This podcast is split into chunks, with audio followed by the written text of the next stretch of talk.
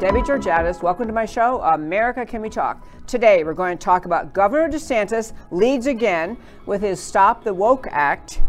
Dr. Mark McDonald joins me to talk about his book, United States of Fear. You will love it. Um, and uh, Trump derangement kicks in, Cheney fumbles, Meadows sues. Update on January 6th. And of course, I'll tell you why these stories matter to you. Stay tuned.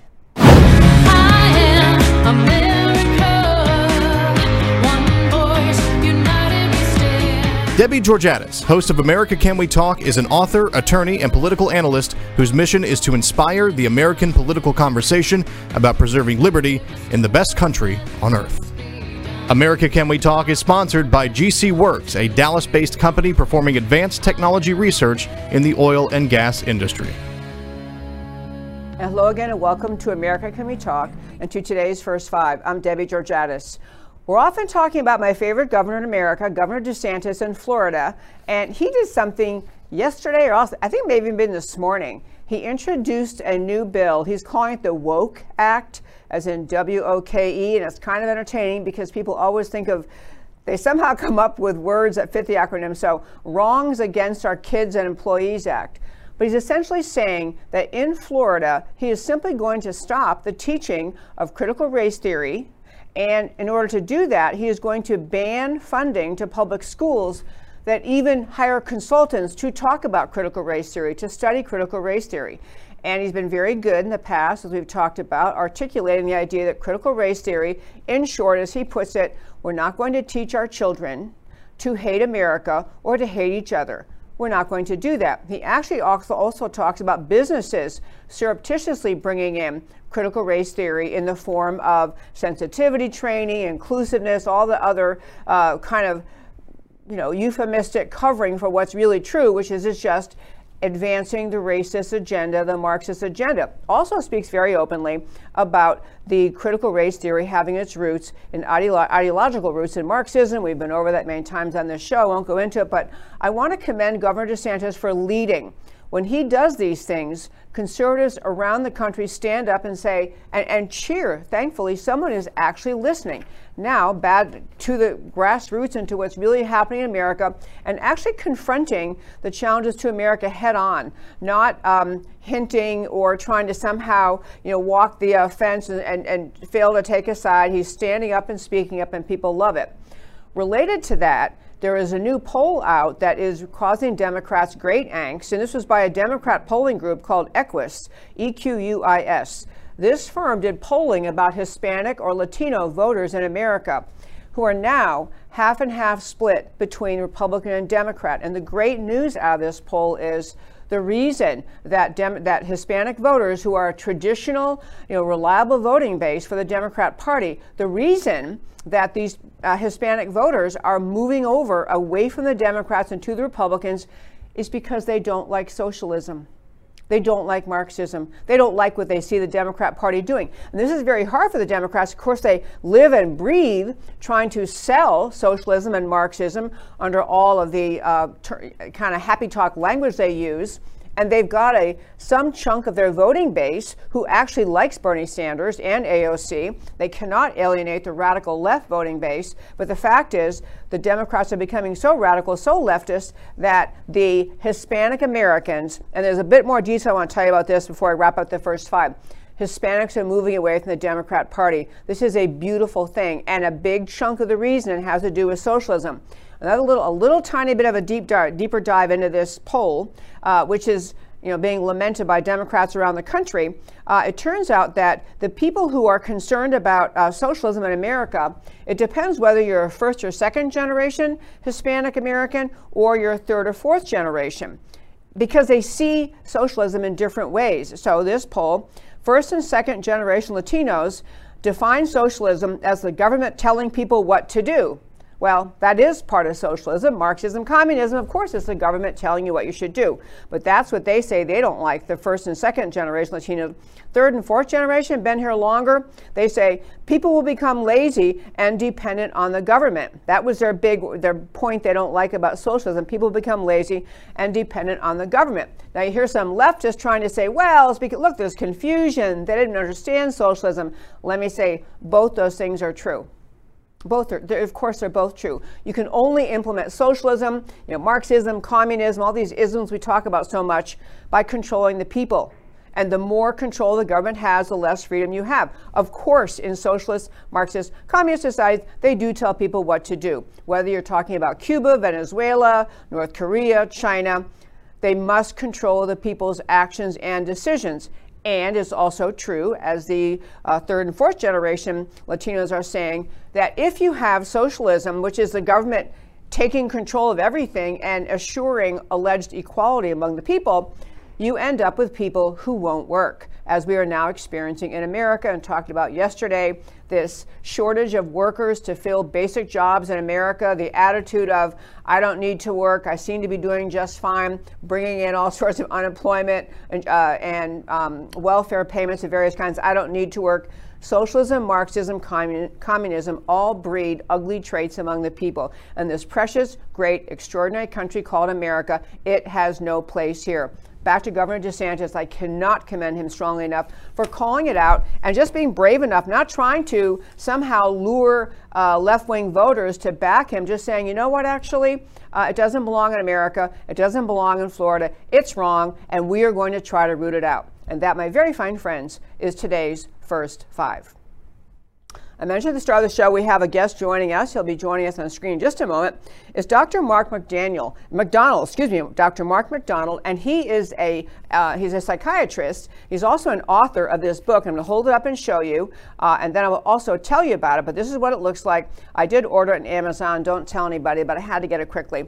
The United States of Fear. United States of Fear and this book is actually recommended, and this particular guest recommended by Dr. Simone Gold, who's been on the show many times. She's a founder of the uh, Frontline America's Frontline Doctors, speaking up about COVID. But this particular book focuses on this pandemic of fear in America. I am telling you, I cannot urge you strongly enough to read it. I cannot urge you strong enough, not just to read it, but to buy it as a gift for your friends. It is a, it, I mean, it's a substantive read, but it's an easy read. I mean, you, you really, it, it flows smoothly, uh, not a lot of uh, medical terms that you have to, you know, interrupt your reading to look up to follow it. Just, just very, very substantive, very good. As you see, I have my usual stickers in place, so we can ask all the questions we want to ask. I'd like to welcome to the show Dr. Mark McDonald. Hello, sir. Thank you, Debbie. I'm really glad to be here. I'm glad you're here too. Okay, so I'm going to tell you a story first, and then we're going to launch in.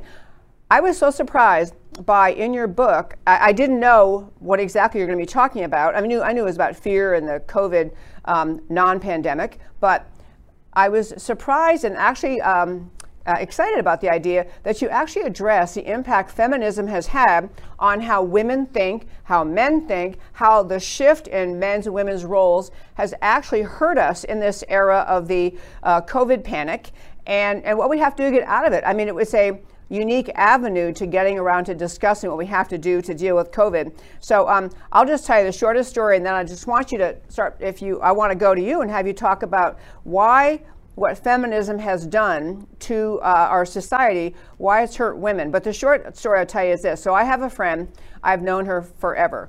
Uh, she has a son who's like 25, I think. Yeah, 25.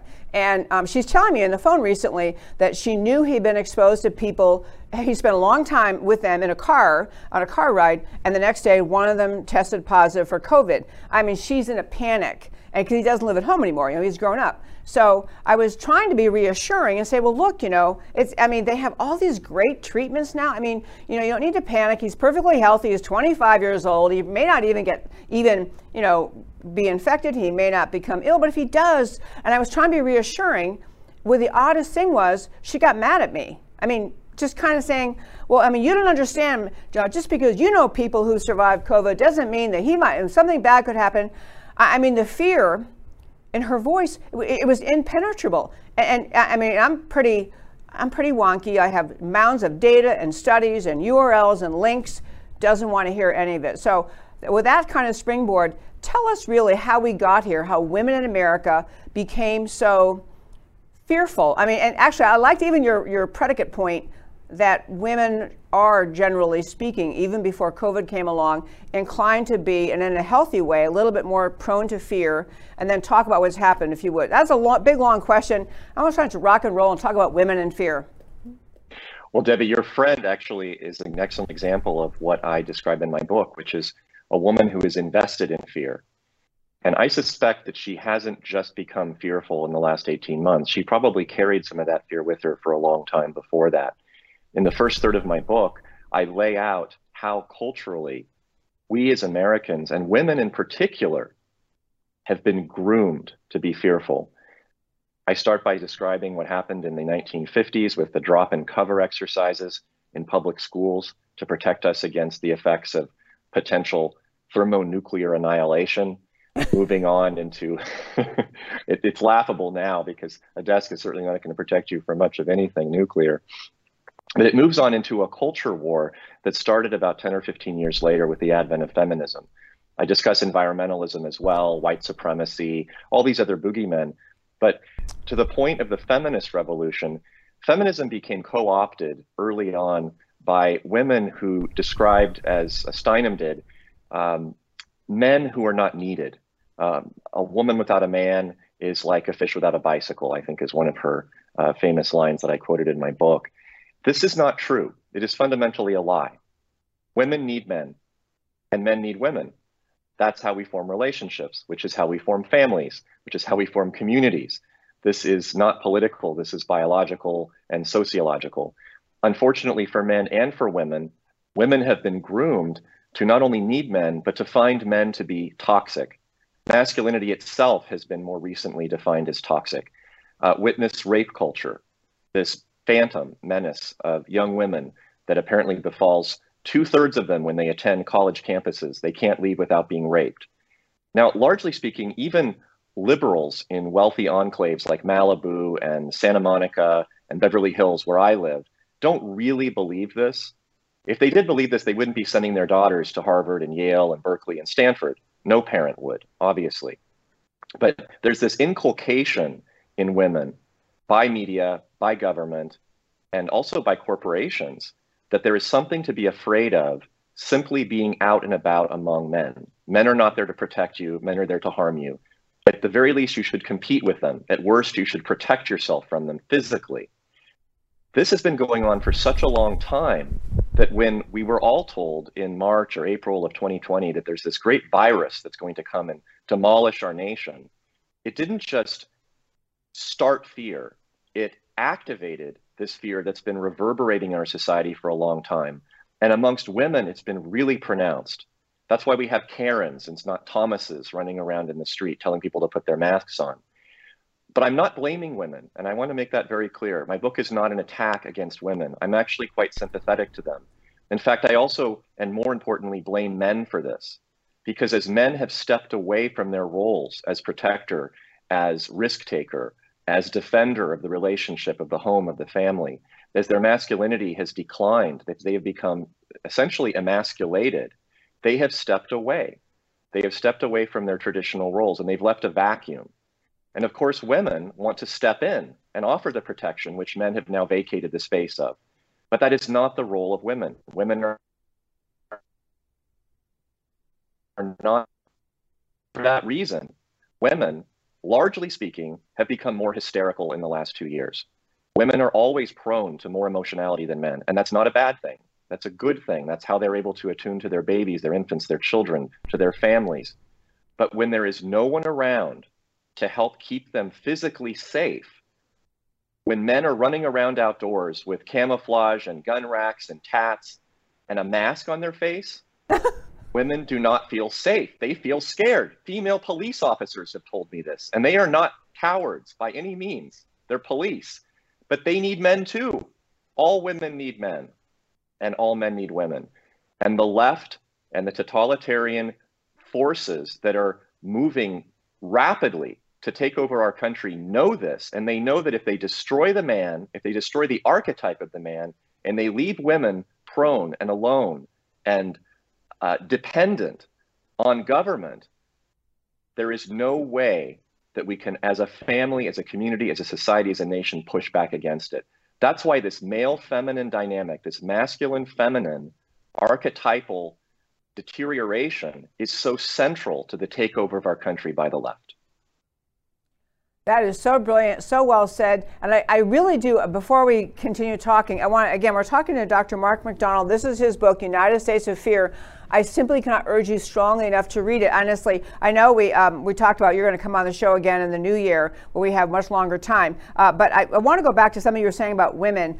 When I first started reading your chapter on women, I wanted to be a little bit defensive because I actually did. I, am a lawyer, and I, I do, did like that the the original, the beginning of feminine, the feminist movement kind of said women can have equal access to education and careers, and they're not, and, and equal pay. I, I, love all those things, but you know, as someone who benefited and liked that, I, I discerned very early exactly what you're saying. The feminist movement became anti-men, which is ludicrous. I mean, uh, anti-men, and, and, and therefore uh, really harming the, the natural creation of marriage and, and family because you were uh, cult- women were being cultivated to think ill of men, to see them as attackers or, or something evil, and the whole toxic male thing was designed to bring we uh, in our home. My husband and I use the, the, metrosexual term, but whatever it is, turning men into kind of weak and uh, not wanting to be masculine, and the whole culture of, of family then, then really broke down.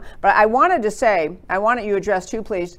So in your book, you talk a little bit about there are differences between, uh, not all women are uh, exactly the same, of course. And so there are differences in con- among conservative women versus uh, more liberal women and women of faith versus those without faith. Could you address that and tell how those, how does fear play into those distinctions? It's an excellent point. Largely speaking, Women in America today who are married, who are church going, and who live in rural areas are not fearful. Why is that? Because they rely on their families, their community, and their faith to protect them from external threats. The liberal leaning, single, urban, atheist, or secular woman is more likely to be afraid because she has no support she has only to look up and not to God, but to government to help provide her with sustenance and security. That's why when I travel from LA, a very large metropolitan area, into the middle part of the country, or even into Central California, which is essentially a farming community, I sense an immediate change in atmosphere, a drop down of anxiety, a lessening of fear, of angst, of worry amongst both men and women. And then when I return to Los Angeles, I can sense it as soon as I hit the airport, as I did a couple days ago, returning from uh, rural Texas. People are scared, they are uncomfortable.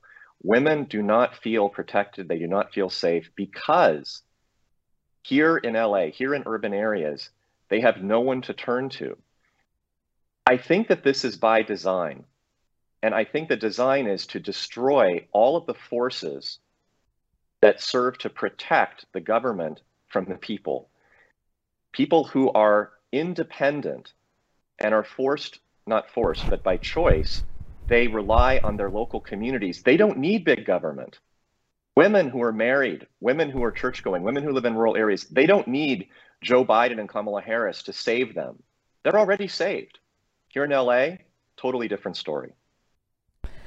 On that topic, I will say I um, the what I have noticed a big difference. And you know, I'm in Texas, and as a family member recently pointed out to me, all your friends are like you. I mean, we have many. We're, we're very we're very socially active. My husband and I. We have a lot of friends, and lend a lot. Mostly they're conservative, and they all had the same reaction. I will tell you, when COVID came along, in the whenever that was, February of 2020. We did the thing in Texas, you know, we didn't know what it was, and so everyone stays home for two weeks, and we sheltered in place, and all those kind of things.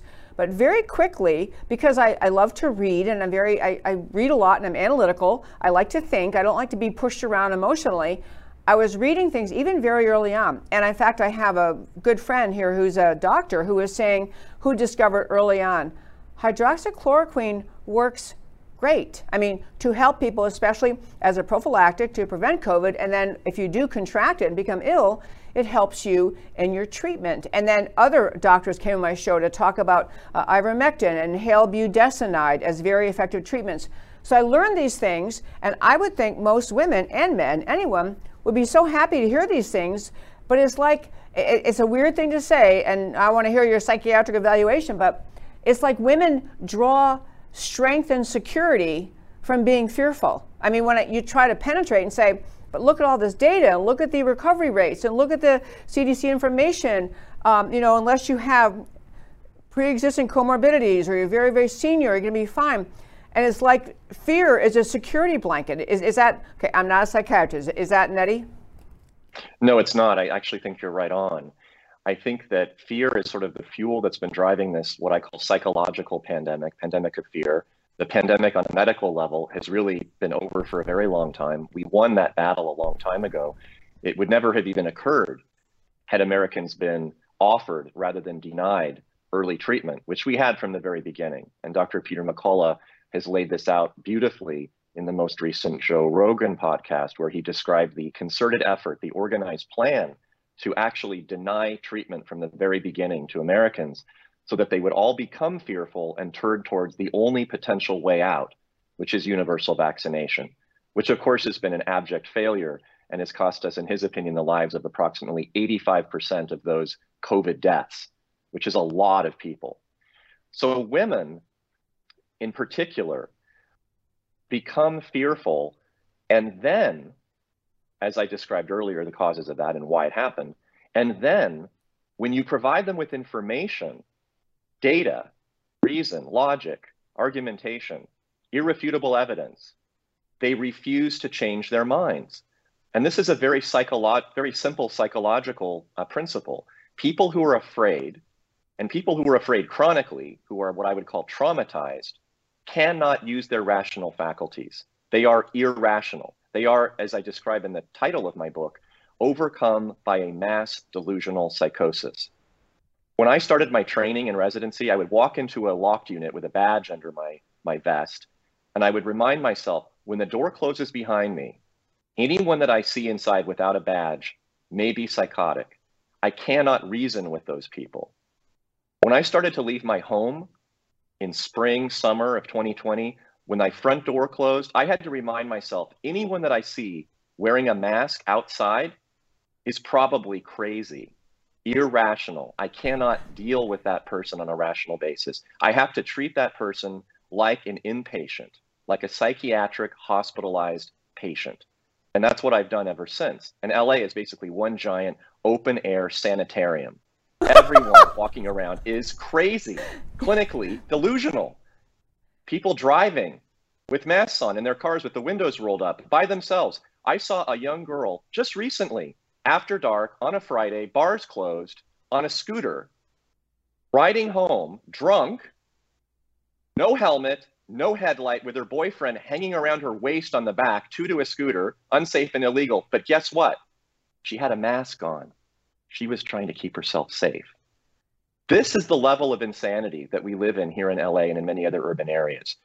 So the reason why your friend could not see what you gave her, could not change her mind, was not because she was stupid, not because she was uneducated. Many women and men with multiple degrees and letters after their names are in the exact same boat because they cannot think anymore. They have abdicated their rational thought processes to emotion and to fear until the emotionality the psychological pandemic is treated and cured, we cannot get beyond this, we cannot move forward. That's why this is a psychological more than a medical crisis. That is so brilliant. I want to run through. I, I know I forget what we said in, in, terms of time commitment, but I'm hoping you have about. Do you still have 10 more minutes? I want to hit two big topics. Absolutely. topics. Okay. First thing was you did a great thing. Um, the media's had obviously been been you know horrifically complicit in characterizing the this uh, pandemic as the scariest thing ever, and and just infusing, inflicting fear upon our population. And you know, again, if you were kind of more logical and data driven, you started to recognize what they were doing. But you ran through, I don't know what chapter, I'm in chapter three here. Okay. You ran through the different ways in which fear was cultivated in society and largely by media. One was inflated fatality numbers. And I, I want you to address that in a moment. I'll remind our listeners that we talked a couple weeks ago about the country of Italy that has whatever their equivalent is of America's, um, you know, CDC. They put out data related to to uh, health and, and, and death and all that. And they had in Italy a certain, a very high number of uh, people who allegedly had passed on from COVID. And then they went back and looked at all their, so it's a really big number. And whatever the number was, they went back and looked at the data of people in Italy who died from, from with COVID. And they distinguished between people who died due to COVID, as in COVID killed them, and people who died who had were tested and had COVID, but COVID didn't lead to their death. I mean, COVID didn't cause their death. They, they had a heart attack, a motorcycle accident, but they happened to be carrying the coronavirus. So the actual percentage of people in the Italian data, when they took everybody out who didn't die due to COVID, but just died with COVID, the percentage of people and their entire 100% of the people who died from COVID died in their statistics and out to the country, 3% of the people, 3% died due to COVID. COVID killed them. All the rest were exaggerations. Now, I want to have you talk about the impact of inflated fatality numbers. You have some great stories you threw into. And if you briefly address, you know, the craziness of the way our country reported um, COVID fatalities. Think about this. Every day you wake up in the morning, and let's say the first thing that you see or hear is the number of cases of car accidents that occurred in the previous 24 hours added to the numbers from the day before and the day before that, going back a month, two, three, six, 12, 18, 20 months, 100, 2,000, 20,000, 2 million, 20 million. And you also hear about all of the cases of people who died in those car accidents. And those numbers just keep going up and up and up as well. After 10 days, 20 days, 30 days, 40 days, at some point, you're going to ask yourself, is it really safe for me to drive now? I mean, the cases of car accidents just keep going up. They're through the roof. We had another 5,000 cases yesterday. Now, they could have been fender benders, they could have been flat tires, they could have been uh, out of gas, but they're still cases, they're still accidents. And a lot of those people seem to have injuries and deaths. I mean, some people are dying after they get out of their car when they have a hamburger and they have a heart attack in 7-Eleven, but it definitely was related to the car breaking down in the accident. It's definitely a car death.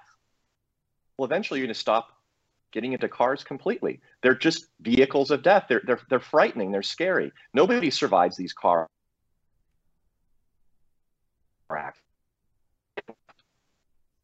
This is exactly what happened with this coronavirus Wuhan flu virus case count, hospital count, and death count.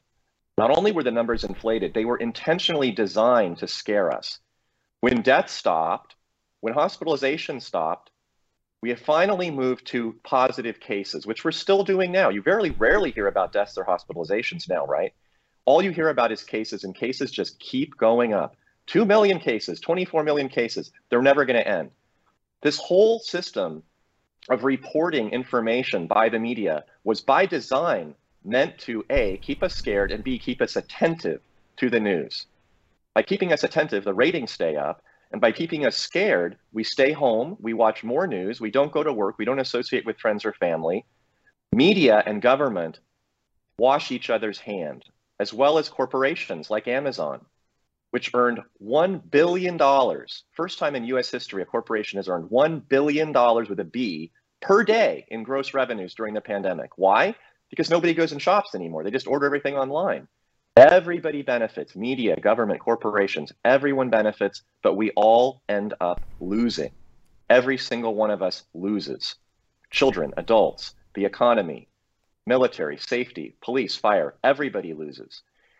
This media intervention, this calumny of media, government, and corporations has been one of the biggest drivers of fear from the very beginning. People don't talk to one another. They don't go outside. They just sit there and get the feed day after day after day. Does anybody know that the CDC still to this day acknowledges that 94% of all of the so called COVID deaths occurred in cases of people with on average 2.6 to 2.8 serious comorbidities like heart failure, lung disease, end stage renal cancer, people who would have been dead within six to nine months anyway, most of whom were over the ages of 75, many of whom were over the age of 80. Life expectancy is less than that. In the state of Ohio, the average age of death, the fatality rate of death by age for this COVID death is six years higher than the regular death age from all causes. Meaning, if you catch the Wuhan virus, you're likely to live seven more years than the average person. That's the conclusion that I took away from it. This is all absolute idiocy nonsense, but it is by design. The media have, from the very beginning, intended to scare us for their own benefit. And sadly, they've convinced they, they have succeeded in some cases. You then went on to talk about uh, the pushing by the this past summer, 2021, of universal testing, and then uh, pushing vaccination rates. And that is one arena that I'm truly shocked about the, the vaccination push because the data relating to CDC, CDC's own data relating to vaccination, injuries, death rates is so alarming. And I, I, I co-hosted somebody else's talk show recently, and there was one guy on who was a you know really smart guy. He's got I think he's got two PhDs. You know, he's a brilliant guy.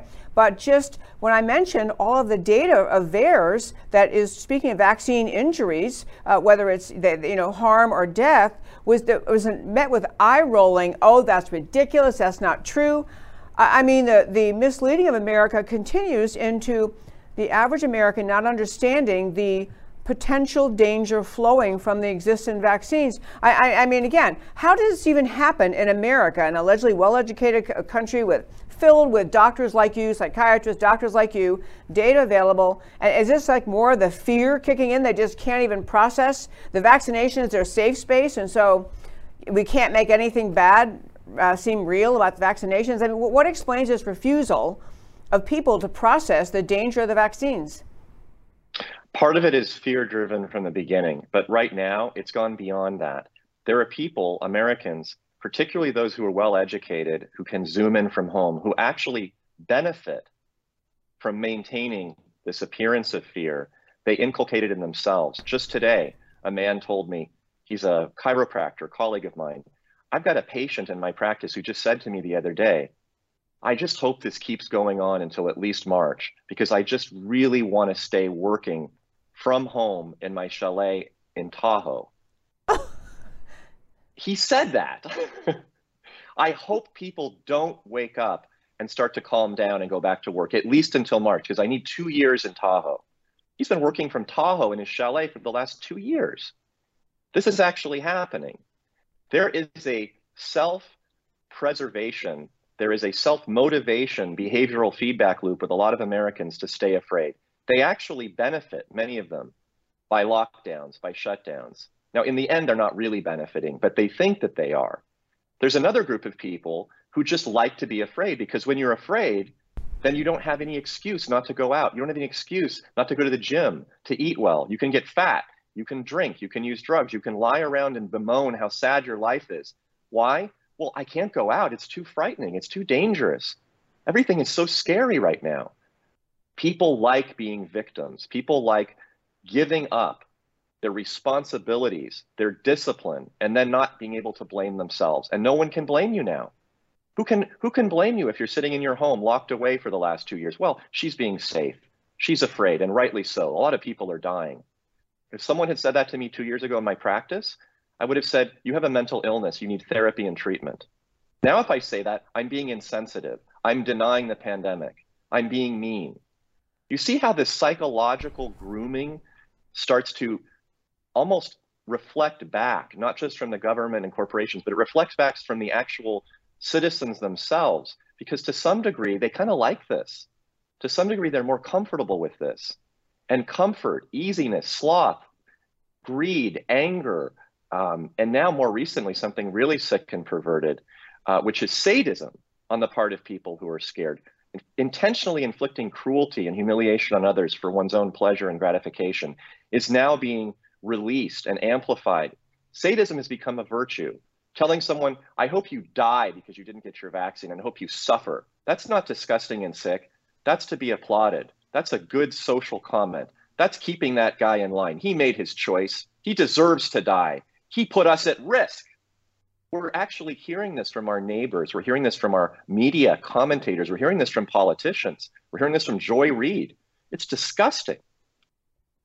It is disgusting, and you know, uh, a lesser thing of the sadism is just how this whole cultivation of fear coming out of the uh, the media, but also really out of the, the larger medical establishment in Washington D.C., Dr. Fauci, the NIH, and CDC. That this cultivation of fear it has justified in people's minds just pure anger. I mean, I, I, mean, your sadism is like one step further, but just pure anger and hatred at the unvaccinated, and they should be punished. They should be told they have to stay home when the unvaccinated are not hurting anybody. And even though doctors keep coming out saying the unvaccinated aren't hurting anybody, that you can't. It's, it's, like they're comfortable with someone to blame and someone to be angry with. it, it is mind blowing. I do want to make sure we, in your fourth chapter, your last chapter, which is called "The Way Forward: Working Our Way Back to Sanity," and again my happy listeners, I cannot urge you strongly enough to read this book. It, is, it really explores much more than just what I often do in the show, which is the politics of it, the legalities of it, the efficacy of various treatments,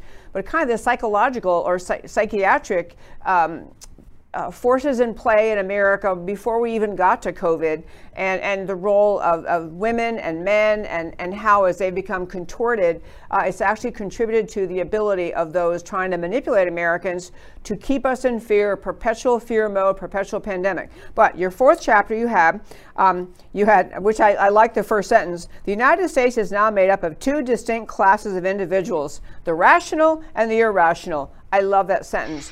So, but then going forward, so we have the irrational, and it seems like, as we were talking about, you try to present facts, data, links, and, and they just, that you can't penetrate their fear. But you have a bunch of great suggestions. I mean, starting with individual accountability. The one I wanted to hit with you, though, and have you talk a little bit about individual accountability, you know, holding people accountable for their views and their treatment of others. But then you got on to talking about, I want to find the, I circled it, I need my stickies. Um, you talked about the need to address the med. I don't have it circled in the correct way. Um, the basically talking to the medical community, how you have the um, physicians, doctors, the medical establishment who have found it easier to go along with this pandemic of fear than to try to change it. Can you talk about how we do that? How, how do we try to bring that change? And, and also the medical uh, periodicals and journals, New England Journal of Medicine, uh, Journal of American Medical Association, both playing the pandemic fear game. How do we get out of this? So the periodicals are completely corrupt, and so are the medical associations. Peter McCullough has said this to me repeatedly in the last few months. If you print something, if you su- submit to publication any journal article that say advances the cause of early treatment, it will not be published. Period. The only valid articles that you can read that are scientific journals right now are preprint pre-publication. They will slow walk that article on the newest treatment, such as the efficacy of dilute betadine oral nasal rinses that achieve 80 to 90% cure within 72 hours, even in Bangladesh or Botswana. They will slow walk that till the cows come home. You will never see it in print, but you will see it in preprint. Amongst the organizations like the AMA, which is entirely corrupt, has come out recently with a public policy statement denying the accuracy and the usefulness of placing sex on birth certificates. Everybody's born as an X, not as an M, oh. not as an F. No male, no female. Public policy position, not not just an argument in debate within their halls. That's a, this is their formal position right now on sex. It doesn't exist anymore. American Medical Association. They have to go. All the journals, all the periodicals, all the medical associations done over. All physicians need to withdraw. The public has to denounce them we have to start over. We have to have a free open source journal system. We have to have new medical associations run by non-corrupt individuals that are peer controlled and peer reviewed. As an individual citizen though, how do you get involved? What do you do if you're not a doctor? Well, you do the following. You call your physician, you say, if I were to catch one of these viruses and these variants, would you treat me? And would you treat me with steroids, hydroxychloroquine, ivermectin, oral nasal rinses? List off two, three, four, five different treatments that are non-hospitalized intubation till I die with remdesivir injections that destroy my kidneys and send me out in a body bag, which is essentially murder. If your if your doctor says, Are you kidding? There's no treatment for this. Just go get your booster shot. You'll be fine. Leave that practice now and then pick up the phone, rinse and repeat, and dial until you find somebody who actually believes in real medicine. That's one thing you can do as a citizen. Same if you're looking for a therapist. If you want to talk to a therapist and you call the therapist and the therapist says, Sorry, I only do Zoom sessions. I don't allow patients in my practice because we have to be safe. Hang up the phone, dial, find another therapist until you find one that says, I would love to see you in person. In person therapy is the best way to treat mental illness. Get down on your knees and say, Thank God I found the right one, and then go and support him or her as much as you can. Same thing with pharmacies. If you find a pharmacy that will not fill your ivermectin prescription or hydroxychloroquine, ask your doctor to send it to a, to a compound pharmacy, a pharmacy that's owned and operated by a family. Those are the only ones now that will fill these prescriptions. Leave Walgreens, Rite Aid, Walmart. Put your dollars where your beliefs are. These are things every single American can do. If we all did this, if we supported businesses, doctors, pharmacies, who actually shared our values of freedom, equality, truth, we could, as a nation, shut this thing down right now. Okay, I have to tell you, first of all, Dr. Mark McDonald, this again is his book. And, I, and listeners, I'm going to tell you something. We barely, in this wonderful interview, skimmed the surface of all the amazing substantive content in this book talk about uh, within the book we won't get to today, but we will another time, has to do with the, uh, the repression of freedom of speech, the loss of our Constitution's promise of individuals being able to speak, uh, not just in media, uh, but in life, doctors be able to speak without being threatened to have their licenses uh, pulled away or in some way get some uh, punishment from the medical boards. This book is an amazing cruise through America's experience with COVID and, and, much more broadly with the idea of fear as a, as a pandemic itself in our society. Uh, Dr. Mark McDonald, I just, I, I, love your book. Thank you so much for joining me. And I'm going to be back on the email trying to get you set up for a longer interview in the new year. Thank you so much for joining me. You've got it. Thank you so much. Wonderful opportunity. I enjoyed speaking with you. Love speaking with you too, sir. Okay, so get this book. Okay, I'm gonna do one last topic today, but before I do that, I'm gonna tell you guys something. You guys, my listeners, um, I want to tell you about uh, my pillow. And before I even put Mr. Becker, don't put it up yet. I'm gonna just say something. I wish that Mike Lindell, who is the founder of My Pillow, and it was his, you know, dream, he actually put it in place and had commer- successful commercials successful product, successful company long before the battle over the election of 2020 came around. He was in the fight. He was just a businessman. He's a guy who overcame drug addiction and, and you know, with uh, an amazing life story. Um, we were given, he actually, at an event we met him, we uh, got his book, and my husband's actually read the whole thing. I've not read the whole thing yet. But he's overcome amazing challenges in life, true drug addiction, scary level drug addiction, you know, the kind of drug addiction that unfortunately many people just end up at the end of their life and, and they, you know, pass on from the, uh, the impact of the drugs they put in their system. This guy overcame that, uh, turned his life around, formed a new company, mypillow.com, and the mypillow.com originally was just selling pillows. It was just a really high quality pillow. And I think for people who don't sleep well at night, which is not yours truly, but for people who don't sleep at night, the perfect pillow makes all the difference in the world. They have, so he at My Pillow made small, medium, and large pillows and soft, medium, and hard pillows. And so he has his online business, mypillow.com. He was selling these pillows in the large, you know, um, box stores and, and the uh, larger stores that have, you know, that sell things that relate to home furnishings and such.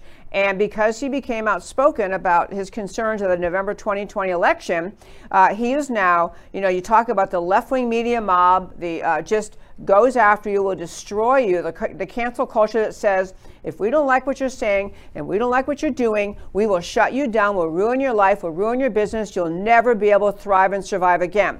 So he, Mike Lindell, continues his quest. He's been his company's been very, very successful. He continues his quest to try to get the information that he's aware of that is validated by people way smarter than me or anyone listening to this show. Mean, really smart people data people have analyzed the, uh, the election and can tell you in what ways there was election fraud. He wants to get that information out to the public and eventually before a court because there has been no court who's actually looked at the evidence.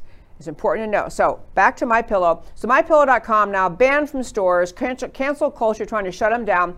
But Mr. My Pillow, uh, Mike Lindell, has this online business, and I really wish that I were the only talk show host that he ever gave a promo code to. I wish. Hey, actually, you can't see the promo code; it's blocked by the bottom thing. Can you see what I'm saying there, Mr. Becker? I don't know if you can slide that thing up somehow. Uh, they they can see it on the broadcast. Oh, they can't see it in the broadcast. Okay, there's something at the bottom of my screen. All right. So anyway, what I want to tell you is, um, I wish he would stop letting all these other talk show hosts get a, a discount, a, a, promo code. Not really, but you may listen to numerous shows that you get. You you see this little pitch. I'm going to tell you mine. If you go to mypillow.com, you can pick among wonderful things you could have sent to your home from the website. And I, I, tell you that their towels are truly that the kind that actually get you dry at the end, especially dish towels. You ever buy a dish towel and you realize you're like wiping the plate, it's just not getting dry? That's bad kind of towels. These are good towels. They have wonderful bath towels, uh, many sizes, colors, um, and they have slippers. We love, my husband and I love the My Pillow slippers. Uh, bathrobes, we love our bathrobes. The pillows, sheets, they have all sorts of great things. If you go to mypillow.com, pick what you might like to order. At the end, when you're uh, checking out, you put in the promo code Debbie G, Debbie G, bottom right, and you get up to 66% off. You get great prices, high quality products that will never tell you about a product unless I've tried it and I like it. But I love these products, and then I get a small percentage too, and it makes it a way to support this show. I do want to thank, we've had some recent donors to this show. If you don't want mypillow.com, but you want to support this show, because I do this without advertisers, if you want to support this show, you can go to americacanwetalk.org. That's my website, americacanwetalk.org. On the homepage, you can hit um, donate, and you can just make a donation to the show. We love donations. This is a listener supported show. Listener supported show. That's how we stay on air, how we get this lovely studio and this wonderful producer uh, is because we have uh, donors. And so if you like what you learn here, I'd appreciate that. You can also go in there and become a member of America Can We Talk. We're changing our system a little bit. Right now, the membership at America Can We Talk is just $50 a year.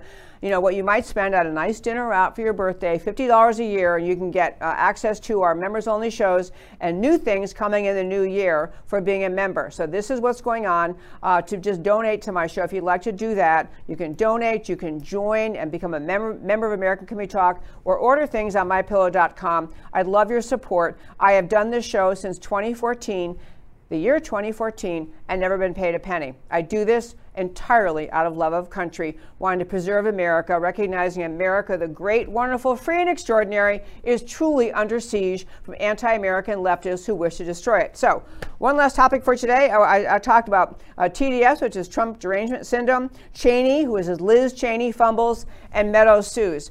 I don't have a lot of time to tell you about this, but I want to hit a couple points. We'll probably hit it again probably next week because tomorrow is a member show uh, and we have on uh, joining us in studio tomorrow chad prather. He is one of the three republicans challenging the, the incumbent texas governor uh, in a gop primary. So we have the three we've had the other two primary candidates on lieutenant colonel allen west and don huffines former state senator don huffines. Tomorrow's chad prather uh, and they're all three primary challengers to our governor governor abbott.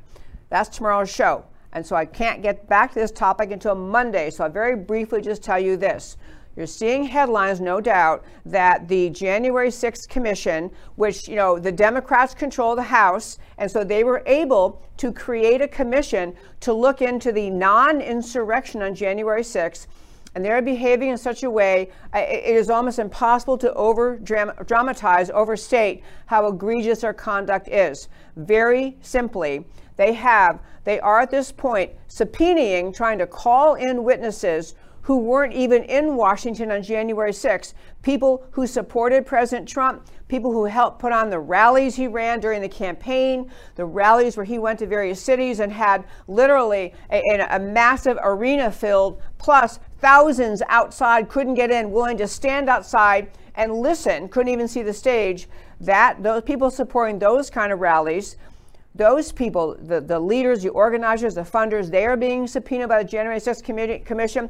You have to understand their goal is not to get to truth. You've got to process this. The January 6th Commission in Washington, run by the Dems, is not, does not have the mission of getting to the truth about January 6th, to, of understanding uh, what went wrong that day, of understanding who was responsible for what went wrong. This is entirely a political smear operation designed to intimidate Trump supporters and designed to intimidate people who even say, I think I'd like to speak up because I don't like what I see happening in this country. It's a message to Trump supporters and conservatives.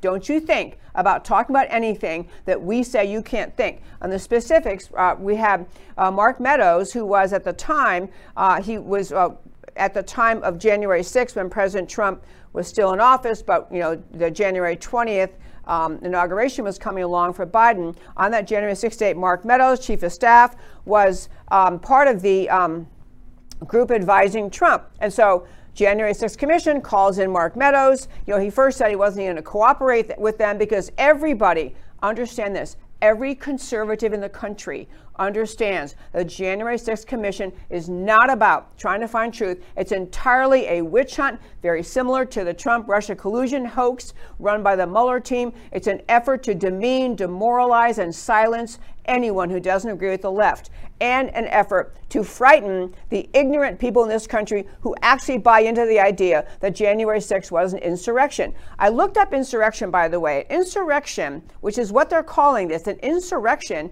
is actually the effort to uh, revolt violently against a civil or political authority against established government with the, with the goal of taking it down. This is not what happened on January 6th and the left knows it. The media, who keeps on using the word insurrection, they know it. Yes, they had protesters in Washington, and the protesters were there because they are upset, concerned, frightened, angry because they cannot get the course of the land or people in Washington to pay attention to what actually to uh, the election fraud, which uh, the evidence they brought forth about election fraud. So very quickly on, on, uh, Mark Meadows, he first said he wasn't going to cooperate, then he decided to cooperate, then he produced it's something like 6,000 pages of documents he produced to the January 6th Commission, uh, and then they wanted to have a deposition. That, which a deposition, you know, if you're a lawyer, you know what that is. You sit down, you swear under penalty of perjury, tell the truth. Someone's typing everything you're saying. They ask questions, you answer.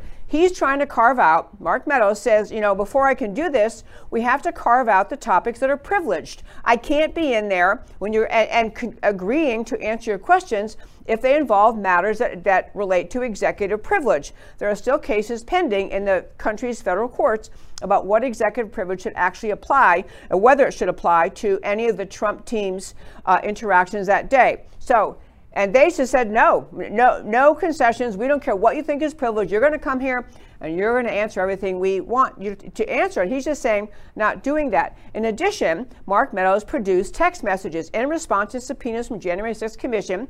He, he produces the, uh, the text messages, I mean, tons of them.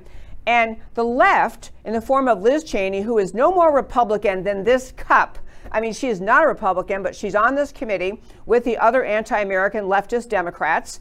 And she thought, gold mine, look at these text messages. I'm going to read these out loud. The text messages, which Mark Meadows turned over, were people on the right, on the conservative side, Donald Trump's son, Don Jr., some very highly placed Fox News and other commentators were texting saying, hey, things are getting kind of wild um, at the Capitol. Maybe Trump should, um, maybe the president should hold a press conference. Maybe he should make a statement. There are text messages of people saying, you know, this, is, this is looking kind of crazy here. So ask yourself if there is a planned insurrection like these loopy Democrats are trying to claim there was and there wasn't, then why are all these conservatives getting concerned? Why is Donald Trump son? They're actually planning an insurrection. There was no insurrection. These are people trying to figure out what's happening, letting Trump know maybe we should be concerned. I'm not too sure.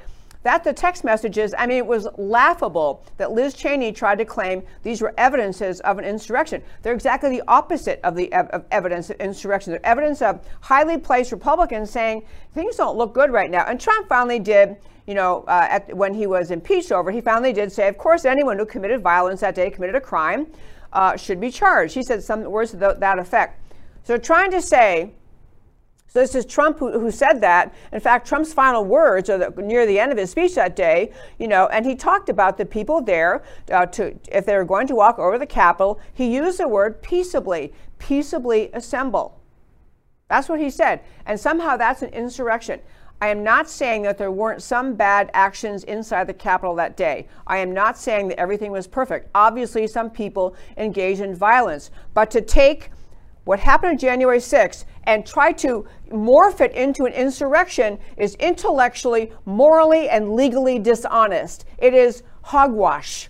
And Liz Cheney and that entire anti American January 6th committee knows it's hogwash. They know it wasn't an insurrection. They use that word to frighten ignorant Americans. That's why they use that word because they think they'll stir up ignorant Americans into thinking, oh my gosh, it was really an insurrection. You want to, if you really want to charge people with insurrection, how about looking at the people of Black Lives Matter and Antifa who were burning down buildings and burning down businesses and attacking innocent Americans around this country utter, pure crickets silence out of every Democrat leader in this country. No one had a word to say about that as actual police buildings are being attacked and actually destroyed and property destroyed and people murdered no problem to them. I'm telling you, people, this whole January 6th commission is just like the Russia collusion hoax, just like the impeachment hoaxes. They are lies designed to manipulate the American people. One last thing I'm going to touch on, and we may come back to it later, but I want to just explain to you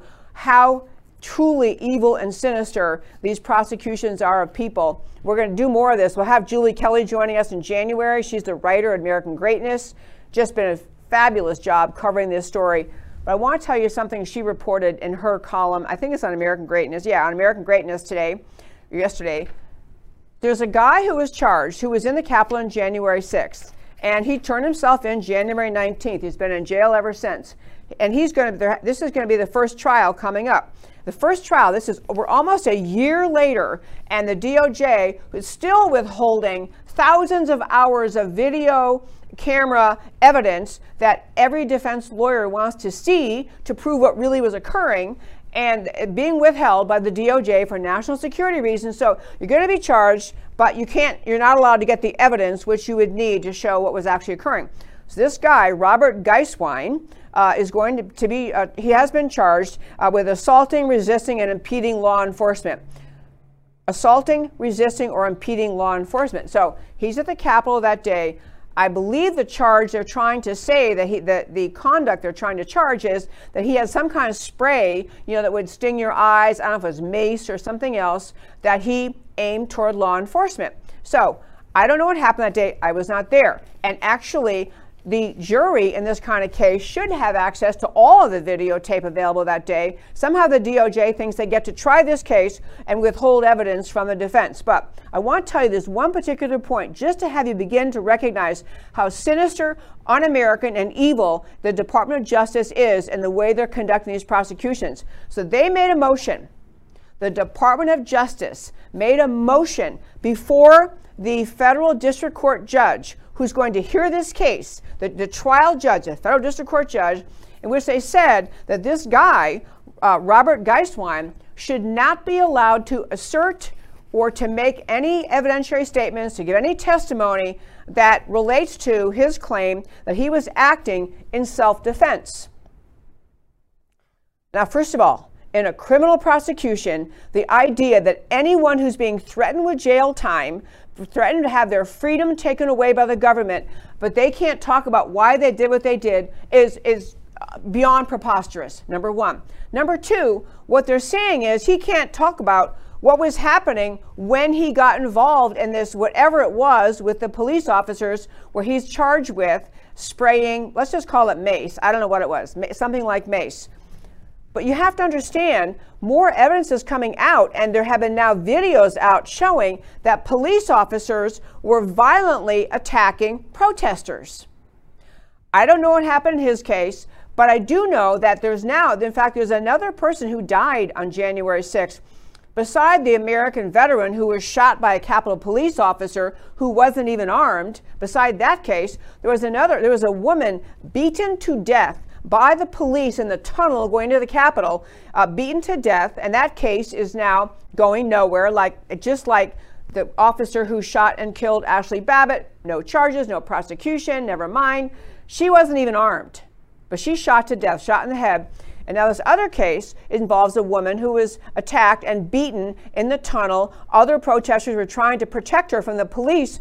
So I'm getting at the idea. I don't know what happened with this Gieswein guy, but I know if you're charged with criminal conduct and you're facing loss of your freedom, you actually get to defend yourself and say what happened and they're trying they have now the, the motion hasn't been ruled on as far as i know but last thing i'll say before i go why, to why it matters to you i could not believe when i read this article today who the federal district court judge is who is hearing this case who's going to be the, prevailing over the criminal prosecution of this guy on january 6th judge emmett sullivan the same judge who would not, would not withdraw the case, would not grant the motion, the defense, the prosecution's motion to drop charges in the case invol- involving Lieutenant General Michael Flynn.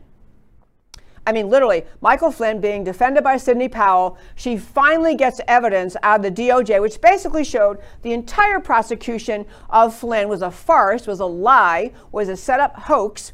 So she gets the evidence. The Department of Justice finally has to say, okay, okay, we drop all charges, move to drop all charges, and Emmett Sullivan wouldn't do it. He has no right to say no. This is a this is a judge saying, I don't care what the three branches of government are. I don't care that I'm on the judicial branch. I get to act as prosecutor. I get to, to ignore the judgment of the prosecuting entity, which was the DOJ, and he would not drop the case, coming up with all fanciful, absurd arguments why he got to keep the prosecution going. There's no basis in law ever in American history for what he did. I mean, finally, Trump had to pardon Flynn because this judge wasn't going to let it go. And that judge, who ought to be in jail, is instead the judge trying this first case of a guy who was inside the Capitol on January 6th. Just think about all that could go wrong. We'll get back to this case again next week. I close the show by telling you why the stories we talked about today matter to you. So we start our day. DeSantis leads again. Equis reinforces him.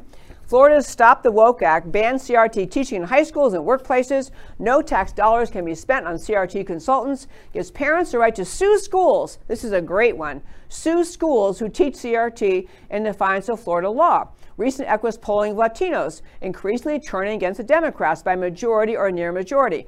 They are opposed to socialism, both because it rewards laziness and because it enables totalitarianism. Both things are true. The more recently they have fled socialism, the more they despise it. Ron DeSantis is showing what a leader looks like, calling out CRT as the outrage it is, denouncing socialism in all its forms, and extolling freedom. The states can save America if they have governors like DeSantis and potentially Oklahoma's new maybe governor, Dr. Mark Sherwood, who's on the show yesterday. And we talked uh, about TDS, which is Trump derangement syndrome. Cheney fumbles, Meadows sues. I didn't even tell you. So Meadows was suing uh, the January 6th committee, basically saying that what they demanded, the documents they uh, demanded from him, were um, an undue burden, overly broad. So he's trying to get the court to focus on what he should actually have to produce. The left's commitment to January 6th insurrection narrative is absolute, but it is unraveling. Kerfuffle about text messages only confirms there was no organization behind any of it. The January 6th committee, Mark Meadows was cooperating until the committee demanded he waive executive privilege. No inquiry about the 14,000 hours of withheld videotape surveillance withheld by the government. No investigation of FBI Antifa involvement in the January 6th event, as Ray Epps, John Sullivan. No investigation of Capitol Police, who invited or allowed people inside the Capitol. No acknowledgement of the real reason for millions coming to D.C. Legitimate concerns about a stolen election, not an insurrection. January 6th insurrection narrative depends on public acceptance of most secure election in history. The quote that came out of the uh, federal government. Uh, no, but Americans know there is now overflow, overwhelming, and growing evidence of a stolen election. The insurrection narrative won't hold. It is unraveling daily. And that, my very fine friends, is America Can We Talk for today. Thank you so much for tuning into this show, America Can We Talk, every Monday through Thursday at 3 p.m. Central Time, where I always talk truth about America because America matters. And I'll talk to you next time. Like a crashing wave. Can you hear us now? America Can We Talk? Truth about America.